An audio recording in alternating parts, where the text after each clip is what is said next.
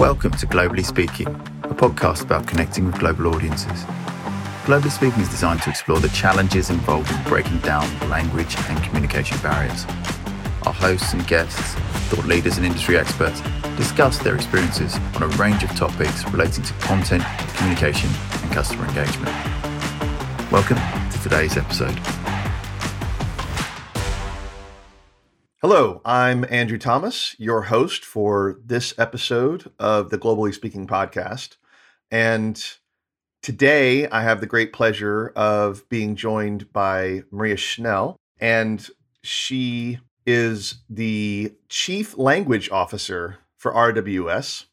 And I, I actually want to get into that title at some point during this conversation because I think it's a fascinating title and one that's really interesting for, I think, both our industry and maybe for uh, other companies out there. But today we're going to talk about, we're really going to dive deep into this topic that we've been discussing for the last couple of episodes around unlocking global understanding. And specifically, we're going to talk a little bit about companies that are going into new markets maybe the uh, the challenges of going into those new markets some of the things that they need to think about and consider in order for them to you know find success right?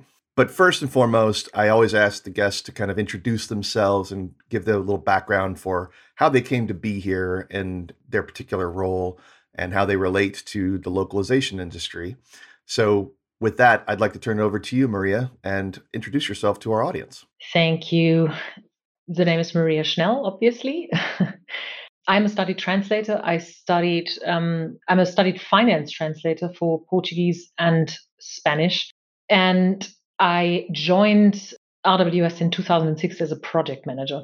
Then worked myself up through um, a mix of commercial and operational role, and ultimately ended up in what is my current role as a chief language officer, managing all of the production teams in RWS, all of the production teams defined as everybody who produces language. So that a whole lot of in-house translators, um, about um, 2,000 in-house translators, several hundred uh, localization specialists. So that's um, the people that do localization engineering, that lay out translated files, that essentially organize functional and linguistic testing of localized software applications, even in some instances, uh, localized hardware, pre release devices. Um, and the teams that do anything around audio video production, so subtitling, voiceover, transcription, etc. And then, uh, of course, our supply chain team that essentially organizes the collaboration between our in-house linguists and our in-house teams and our external partners out there in the language industry. That sounds like a pretty large remit and a, a large, complicated group. Given that they do all of the production of language, I guess that explains the title of chief language officer. But I, I think there's a lot of companies out there that obviously you know, I don't know if RWS is the only company that has a CLO, but uh, it, it's, it's such an interesting title.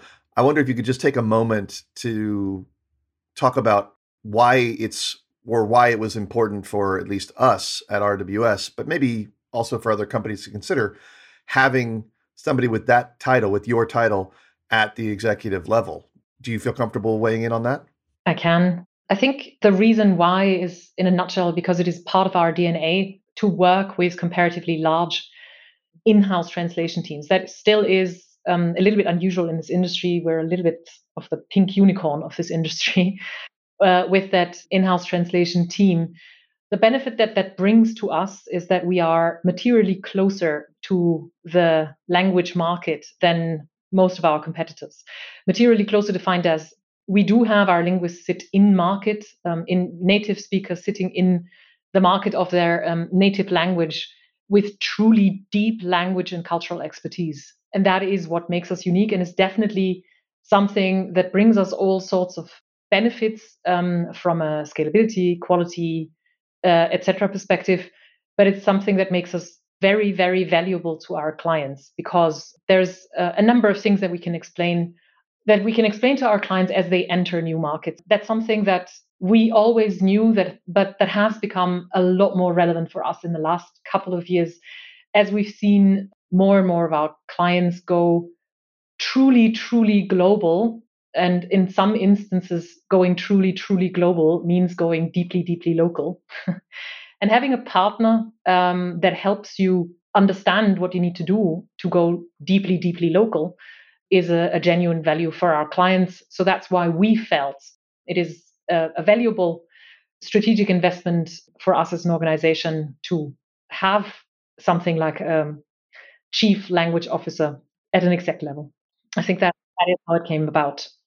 Yeah, and I think that's great. And I, I mean, of course, as somebody who's been in the localization industry for quite a while as, as well, I, I love it. I think um, obviously not all companies would elevate language to that level, but I think I think we all know that the higher up language is considered at uh, an organizational level, more often than not, the better results that that company has in reaching those customers in all of those various markets. But you mentioned going truly global and going deep, deep local. I think that's a great example of what we want to talk about today.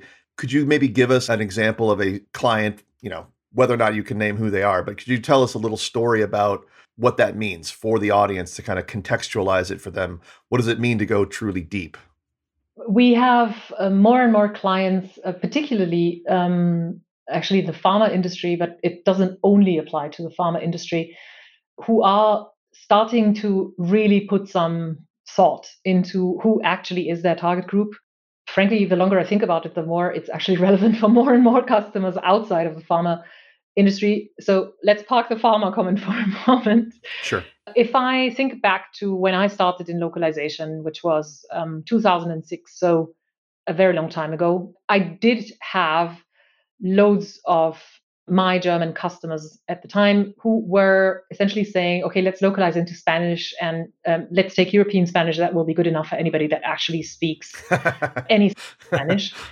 That is a value for money uh, assessment that you can make, but it's a value for money assessment that less and less of our clients actually think is adequate. So yeah, I'm laughing by the way because as an American, I already know like you know you try European Spanish over here and people are going to look at you funny. But yeah, please continue.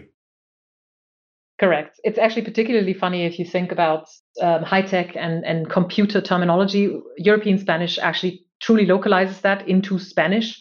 So um, like the term for mouse is like the animal um, in in Europe right. uh, while it is actually mouse in in most of Latin America, so it it feels um, essentially weird to have a rodent show up in your user manual, for example, in your embedded manual.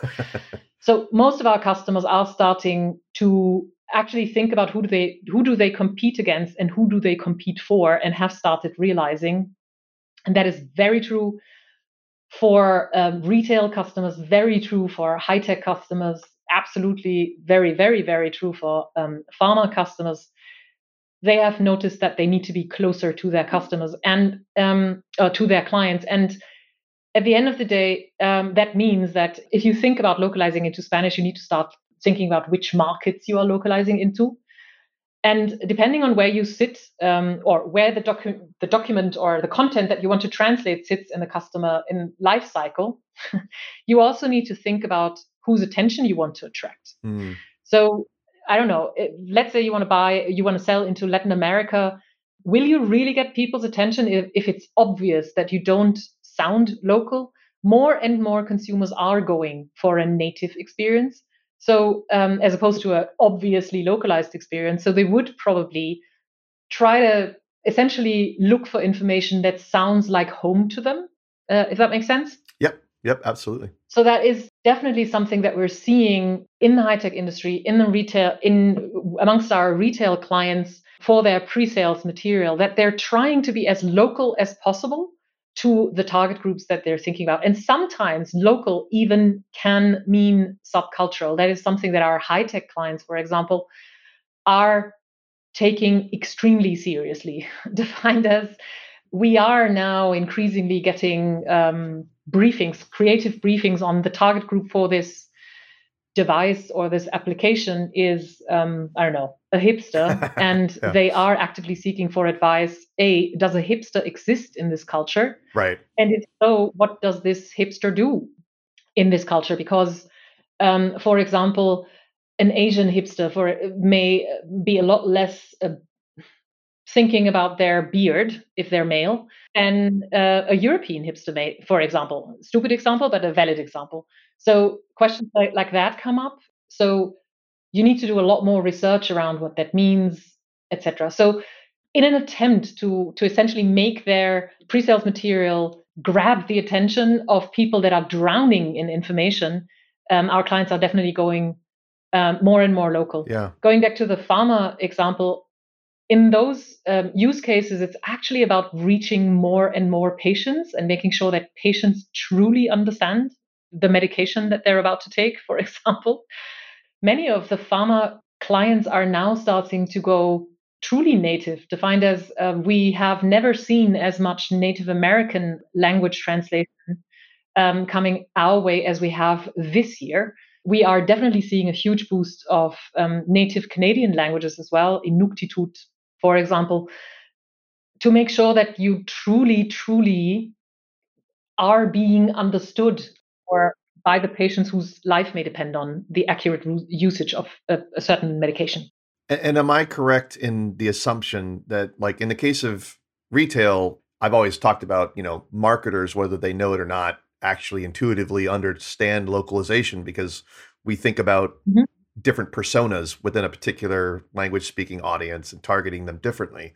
So it makes sense that in retail, they're really focused on hyper localization in order to let their uh, products that they're selling mm-hmm. either stand out or at least not look foreign. Mm-hmm. Uh, but in the case of pharmaceuticals, is it obviously uh, there's a huge focus in making sure that they provide good uh, standard of care for the patients mm-hmm. and that they're providing good information. How much of that is being driven though by regulation from governments and government oversight? Because I know, at least here in the U.S., there's plenty of uh, rules and regulations around how much content needs to be in a given language if there is a certain percentage of a population in a region that speaks that language you know, what's the mix there on the pharmaceutical side? I can definitely not express it in percentages just to manage your expectations. Sure. But what, what, yeah, what we sure. can clearly see, specifically on the Canadian market, but also on the US market, is that many of our clients are going beyond what the regulation actually expects them to do. Um, so we are seeing more um, Native American and Native Canadian languages being localized that aren't necessarily falling under legal requirements. So um, we can definitely see that uh, the pharmaceutical industry is trying, uh, or generally, generally the life science um, industry is trying to be a lot more inclusive um, of all potential pli- clients or patients. Particularly when it comes to health, it's interesting because that's one of those areas where I would imagine lots of cultural values come into play about what you can can't talk about and how you talk about certain sensitive subjects it actually doesn't only matter in pharmaceutical and life science contexts. Um, it, it absolutely does there. Uh, I can give you a couple of um, examples there. Source material very often essentially assumes uh, specific parts of the healthcare systems to work in a certain way. The moment you go very, very native, uh, you will potentially underestimate um, how hard access to certain um, healthcare facilities, for example, is for some of those communities. So um, it, it is quite obvious that your linguists will then feed back to you this is something that is out of reach. We need to adapt the source here. That happens quite regularly there, but it also is actually very relevant for other areas. That's one of the things that I've been observing um, as of lately a lot.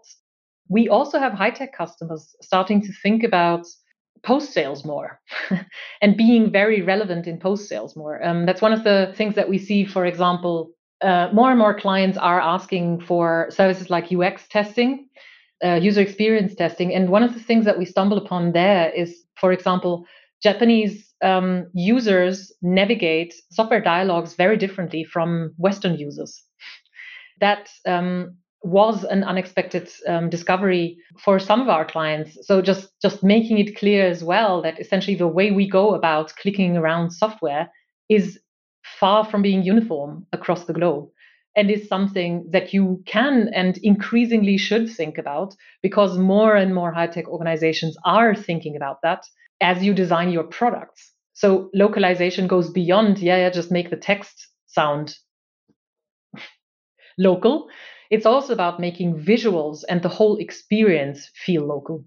Yeah, and I think that's interesting because as you mentioned, for the folks that are maybe newer to thinking about localization, it, it kind of harkens back to you mentioned your the early days of just translating into European Spanish. I think a lot of people without experience in this industry make the incorrect assu- assumption that language equals location, right? And what you're really describing is the fact that you language is is just the start of it and then there are all of these other layers that get more and more local that you have to think about.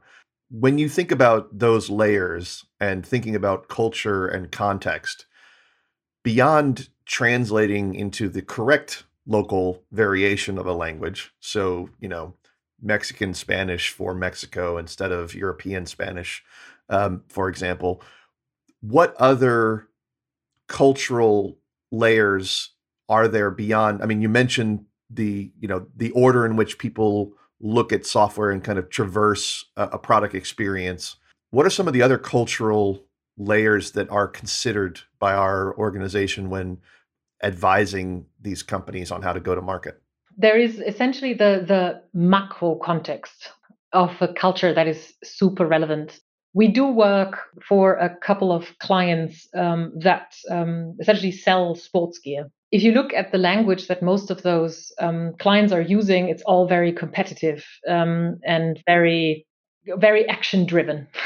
mm. Um, there are cultures out there where competitiveness is actually um, a negative thing. right. We have that.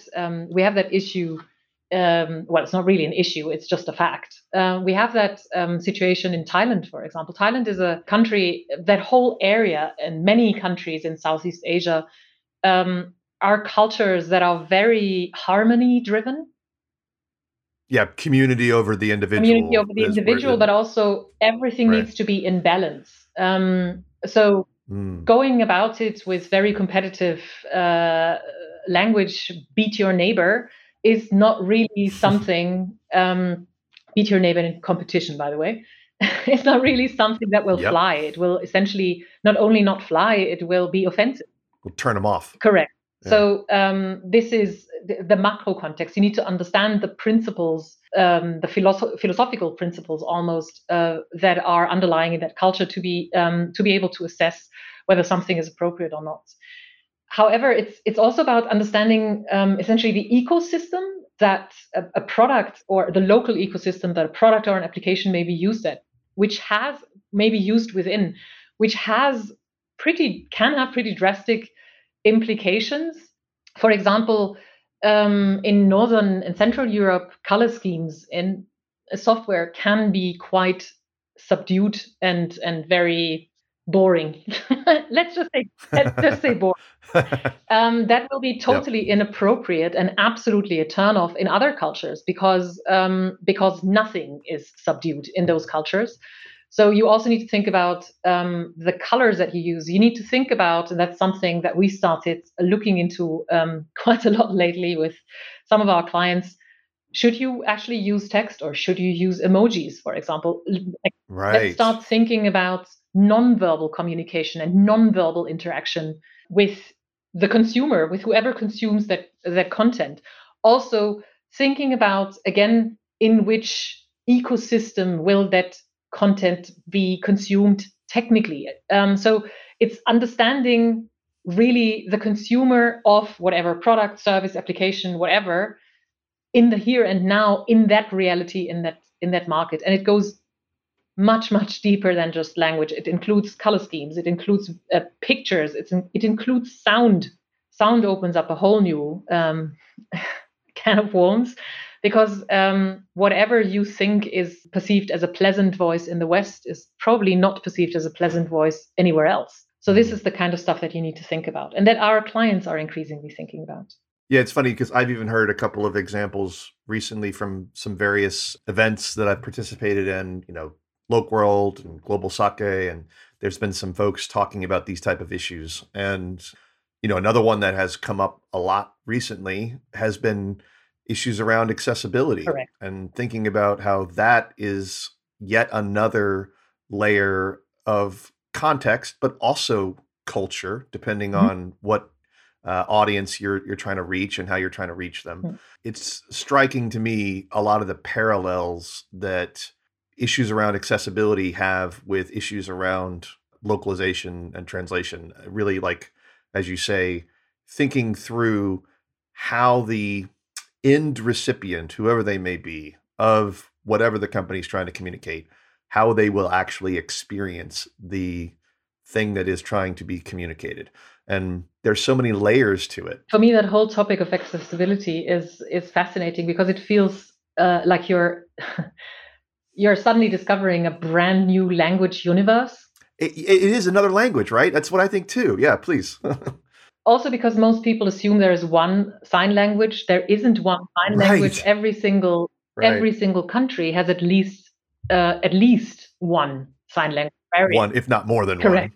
one. Right. So um, uh, we do get a lot of requests where people come our way and go, "Yeah, I want to have this localized into sign language," uh, and then are puzzled by us asking which one, like who is your target? yeah, and there's a lot of education to be had there. It feels like they're having conversations, the same conversations that, as you mentioned there, that we're having around accessibility now are the conversations that I remember with localization. Yep. You know, you said 2006. I was in it like in what 99 or something. So you know, similar period of time, and there was still a lot of when I got in. Unicode had really literally just become a thing. I can remember having the conversation with uh, a web team on why we needed to move away from uh, region specific web page encodings to UTF-8 or UTF-16 and you know having those kinds of conversations which I'm glad we've as an industry moved past. I mean I know it's still there but it's it's pretty well baked in now. But uh, it just it reminds me the similar kinds of uh, the lack of understanding, if you will. So going back to our theme of unlocking global understanding, half of the challenge is just, I would imagine, is literally just educating our clients. What's the status of that these days? You mentioned that you've got some clients are, who are already wanting to go much deeper locally. I would imagine that those are the more sophisticated clients. Having been in this industry for a, as long as you have, where do you think things stand today in the level of maturity that clients have when it comes to localization and, and going global and, and thinking about that? Have you seen a shift or is it about the same as always? I think from my point of view, and that's maybe because I'm just too long in this industry by now, everything is constantly shifting. So I I keep making the joke that everything changes in the localization industry every three months, uh, and it's unfortunately pretty it's pretty true. Ex- actually, everything is constantly shifting, and I can see that our clients in different parts, our clients, depending on where their lived reality is, are on different stages of one spectrum. Uh, and where they are in on that spectrum has a lot to do who their clients are uh, and what the risk profile in that industry is. So you can't really say that um, ooh, clients have moved on. Everybody is in a different in a different phase of the same range. Uh, the longer I look at it, there is definitely um, a lot of clients that are unbelievably mature in the way they think about localization defined as very very clear understanding of what they want very very clear understanding and very strong influence on how to get there Mm. and very clear understanding on the 25000 things to avoid one of the things that i can see shift in that group is we are starting to think differently about language quality defined as this industry has by design because we're all linguists at the end of the day uh, this linguist has uh, this industry has by design a very academic definition of quality defined as um, quality is good if you have less than x typos less than x grammar um, mistakes and less than x right. um, terminology mistakes Yeah. that is still relevant but we are increasingly seeing um, clients start having different conversations with us defined as um, what does good quality actually do for me? Um, that is a question that is old, as old as this industry probably, because everybody at some point in time, uh, particularly in-house localization departments, had to justify their existence. So being able to articulate that value better is a problem that is really very old. However, it feels like we're getting closer to actually being able to properly answer that question because there is a lot more data out there, uh, a lot more data to find as we we are now um, technically in a position to actually articulate, correlate uh, quality data to real business facts. Right. How much more, how many more leads does it generate to have a good translation? What does a good translation under those circumstances look like? Because, right. like, if you're really, really grown up about quality, there are things that matter more in some contexts than others. Like, for example, if you're if you think about pre-sales content where you just want to generate uh, attention, okay? Yep. Yep. Does it really have to be super accurate? And does it really have to have the most eye-wateringly correct grammar on the planet? Well, and in fact, to your point, that could be a detriment depending on who your audience is. Exactly, exactly. So it's it's more about actually understanding what your uh, what your user base cares about, and maybe your user base doesn't really care about grammar and spelling, but does care about you knowing the latest pun that is relevant to that subculture at this point in time in the here and now. Being able to express in your quality model that uh, getting the following three criteria I don't know, terminology, relevance, uh, something else right will bring you more leads is something that we're really, really close to doing. Something that we have, in fact, started building with some of our clients. Yeah. And it's not just about does it generate more leads? It's also answering question does good localization quality make the user self-sufficient, for example? Yeah, and it's like the focus is on the quality of the outcome, not the linguistic accuracy of the translation. And I think that's such a great shift. I mean, I, I'm I'm a big fan of that person. I think people are starting to realize that good localization brings very concrete hands-on business benefits. Again, mm. more sales, okay, that's kind of a no-brainer. Uh, more leads, no-brainer. But again, more user self-sufficiency. Users are able to self-service, and you need to because your knowledge base, for example, is really helpful or one of the examples that we we had with one client less product returns because potential new buyers understand the user reviews and can actually find out from the user reviews more reliably whether they should buy one size bigger or one size smaller being able to articulate that by correlating linguistic quality data with business data is something that is now putting us in a position that we can finally articulate with and for our clients what value we bring which is groundbreaking for our industry. Yeah, it's a great it's a great way to show the value that the industry brings beyond mere, you know, I say merely it's obviously not a small thing, but you know, beyond merely transforming content from one language to another. It's literally elevating it to the discussion of what impact does it have on your business? And I think that's so critical for the industry because when you don't do that, it's just perceived as a cost of doing business. There's not there's not a perception of value for that, right? So correct. That's pretty exciting that you're able to now connect those data dots, um, which for the longest time have been very disconnected. Am I correct in assuming that that's achievable because of technology? That is achievable because of technology and it's it, but it's it takes a certain kind of client to think that way because you ultimately need to essentially put data streams together and that's not necessarily uh, something that all organizations are ready to do uh, like essentially have a data warehouse full of linguistic data plus marketing data plus telemetry data um, from from users using your product and investing in in ultimately data architects and data analysts um, to get there. But it's it's definitely something that is out there and that is being worked on and that is um, showing us exciting results. And I can imagine that once all that wiring is in place and all that data is pulled together in a warehouse, that it can come full circle back to this larger conversation we're having around culture and context because a lot of times you have to make some assumptions and it sounds like with our in-house teams we can provide very educated assumptions in, in a lot of regards but it's there that's still no replacement for how those our clients customers actually interact with them once the translations and the localizations are out there once they get their hands on the whatever the end result is and then you get to see how they're interacting and then make adjustments right? Correct correct. So so that that is ultimately the point. If you given we have our in-house teams, we do collect a lot more performance, like language performance data, uh, defined as how are we doing on terminology, how do we do, how are we doing on style, grammar, spelling, blah blah blah, than anybody else out there.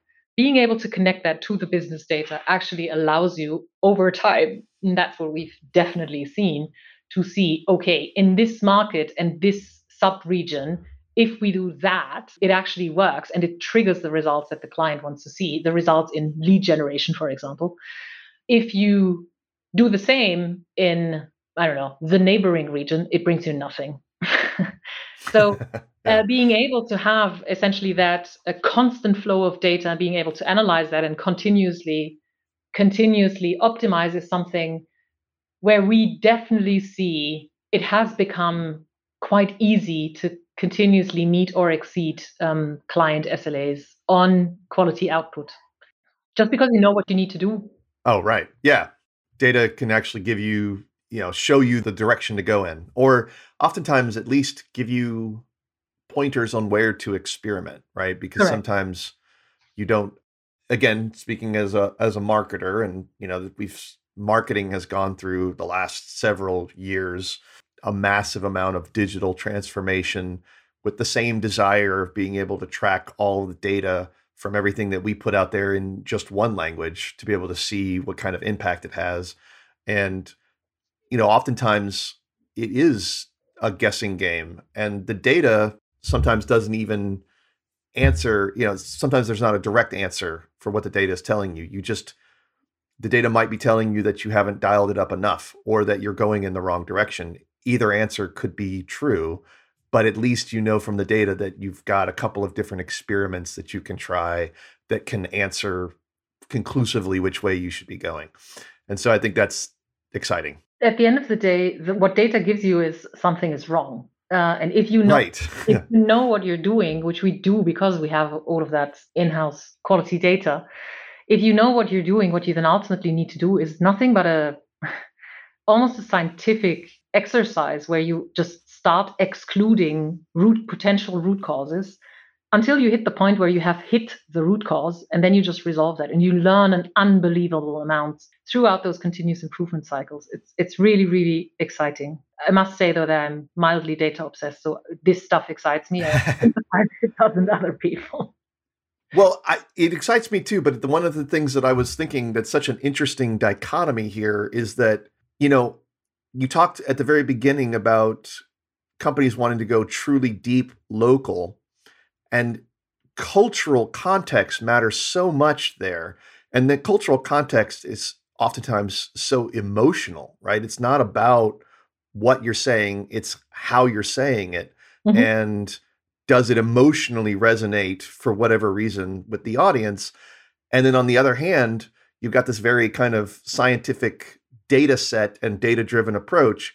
And it's just fascinating to me that those two things actually intersect. Like, in order to deliver these hyper local, deeply emotionally resonant messages, you actually need the data that tells you, that points you to the to the requirement for that effort, right? Because everybody, not everybody's going to make the effort to go deep local unless they see the data that points out, you know, if we do this, we will actually achieve better success on whatever our goal happens to be. Correct. And it's always a mix of a numbers game and an emotional game. Like, um, yeah. as, as my team keeps saying, nobody loves a robot. So you you, you right. have to always put essentially all of the black and white things in in one bucket and then all of the emotional things in one bucket and work through them and also listen to the markets it's one of the things that i enjoy the most actually sitting down with our linguists and just asking the question like I, I, genuinely don't understand why you struggle here. Can you please take the hand puppets out and explain it to me? Um, that is always an enriching experience. That's that's how i stumbled upon sports gear being um, tough uh, for thai linguists. Oh, right. because my my my team i sat down with my team in thailand and they told me that that is the type of content that they struggle with most. And i essentially sat down and went in my head really socks promotions because like it's that for us predominantly predominantly easy content but then they explained the cultural context to me and that was for me at the time a real game changer because it, it completely changed um, the conversation with the client as well so it is a mix of uh, black and white and then all the nuances. And you, you can't get those nuances. Don't have somebody that lives in that reality and explains to you and is able to actually explain to somebody who doesn't live in that reality why that matters. One of the things that we had um, with with a client a couple of uh, one of the conversations that we had with a client a couple of years ago, uh, a client who essentially was trying to pitch to the German market a device that would have required that you install uh, a compressor outside of your at the outside of your house. And our translators at the time pushed back and said, like, I'm sorry, but that's a total no-go in Germany. And the client uh, essentially uh, looked at us and went, uh, "What? Like, why? Explain that again." Right. And uh, the translators were kind enough to essentially just send us a presentation full of pictures on how uh, German neighborhoods look like, where essentially everybody builds little houses for their dustbins and nobody um, uh, has um, like satellite dishes at the outside of their house. Right. So all the surfaces are clean. Um, right. It would be too garish to have this device out in the open. People would right. think that right. essentially that that makes your house less valuable. Right. Uh, so just making statements like that, that's not necessarily something that is super obvious if you haven't been in that market before. So essentially, um, building communication around, and you can take exciting, you can take your uh, compressor and put it at the outside of your house is something that would definitely not sell, but actually detract German customers. Right, because in Germany it would be like, you can make your house uglier, is what they would be saying. Oh, that's hilarious. I um, it's funny too though, but when I, one of the examples I heard in an event that I was on, I thought was really fascinating because even when companies correctly identify an issue for a particular loc- uh, location or, or market, they still oftentimes fall into the trap that you're describing, where they they may have uh, correctly identified the local issue, but they haven't correctly identified how to speak about it culturally. Because the example that I heard was for a um, a mattress company selling, wanting to enter into the Japanese market, and everybody knows that Japanese people don't get enough sleep. Right? They they get very little sleep uh, for the hours that they work and just being awake and and doing things throughout the day.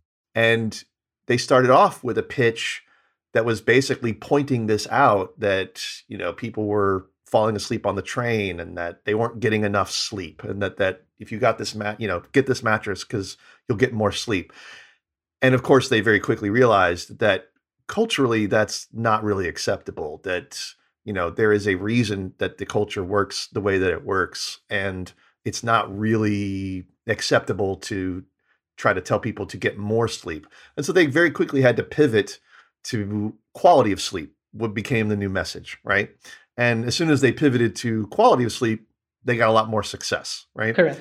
You know, when you mentioned the German uh, example that you just uh, shared with us, so many companies probably don't expect, or in the past have not expected, a language service provider to give them this kind of insight, right? Like it's, you know, so much of our industry is transactional. Even particularly desired, because as you say, so much of it is transactional and everything happens under time pressure.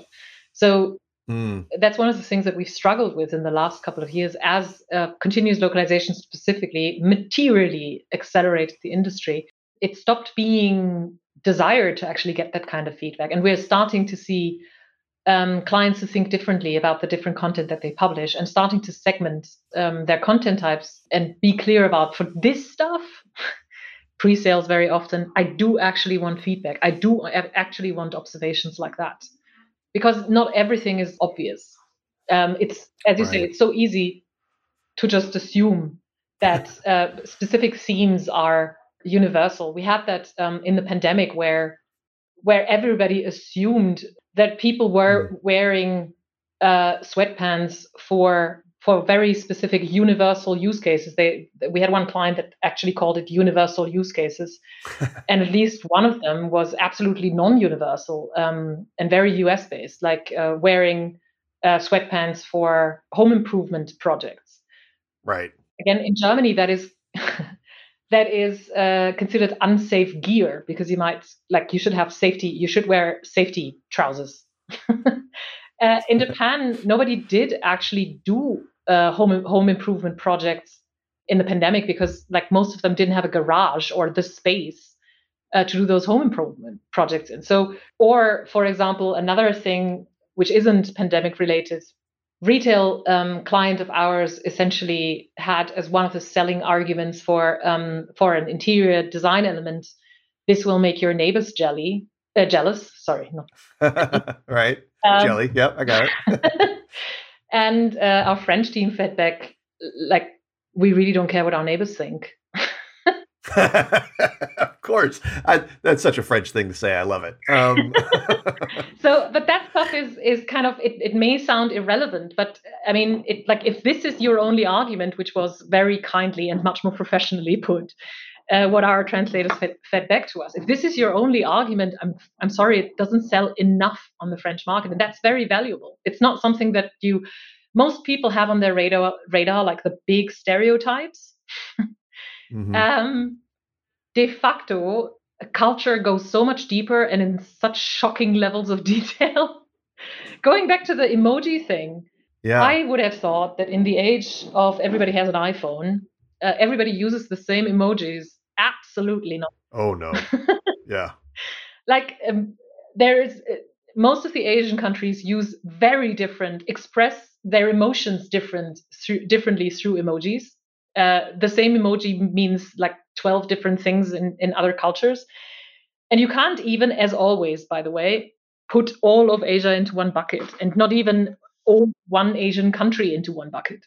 Maria, I can't, I mean, even within one language, like the emojis I use as a 40 something man is extremely different than the emojis that teenagers use or my kid who's in his 20s uses, right? Like it's even different, I would imagine, even beyond just Correct. countries and and and language, right? It's it goes back to that point about hyper local. It's you know, thinking about different personas even. But Correct. yeah. I know we we're about to wrap up here. We've got um we've been talking for quite a while now.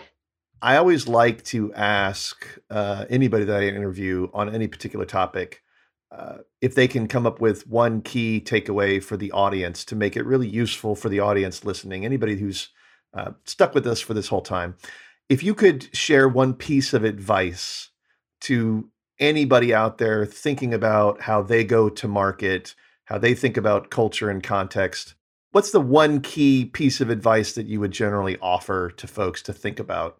I think what has been most valuable for me was to actually talk to people that live in the market that you're trying to target. You don't have to find the, I don't know, one Samoan hipster that may exist to ask what a hipster in Samoa looks like.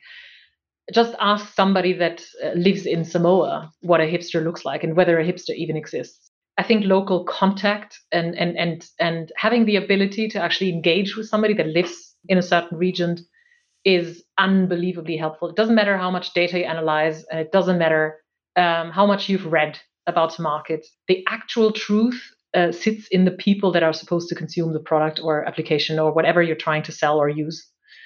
So talk to people. You know, it's so funny because again, I'll go to the parallels with accessibility because on the sessions that I've been on, they have a phrase in in a lot of accessibility discussions where they say, you know, nothing about us without us. Hmm. And that idea of incorporating the end user into your pre-planning and your thinking about things, the parallels are endless here. So I think we'll wrap up there. I think that's great advice. I really appreciate your time sharing your thoughts and wisdom with us. And uh, so thank you, Maria.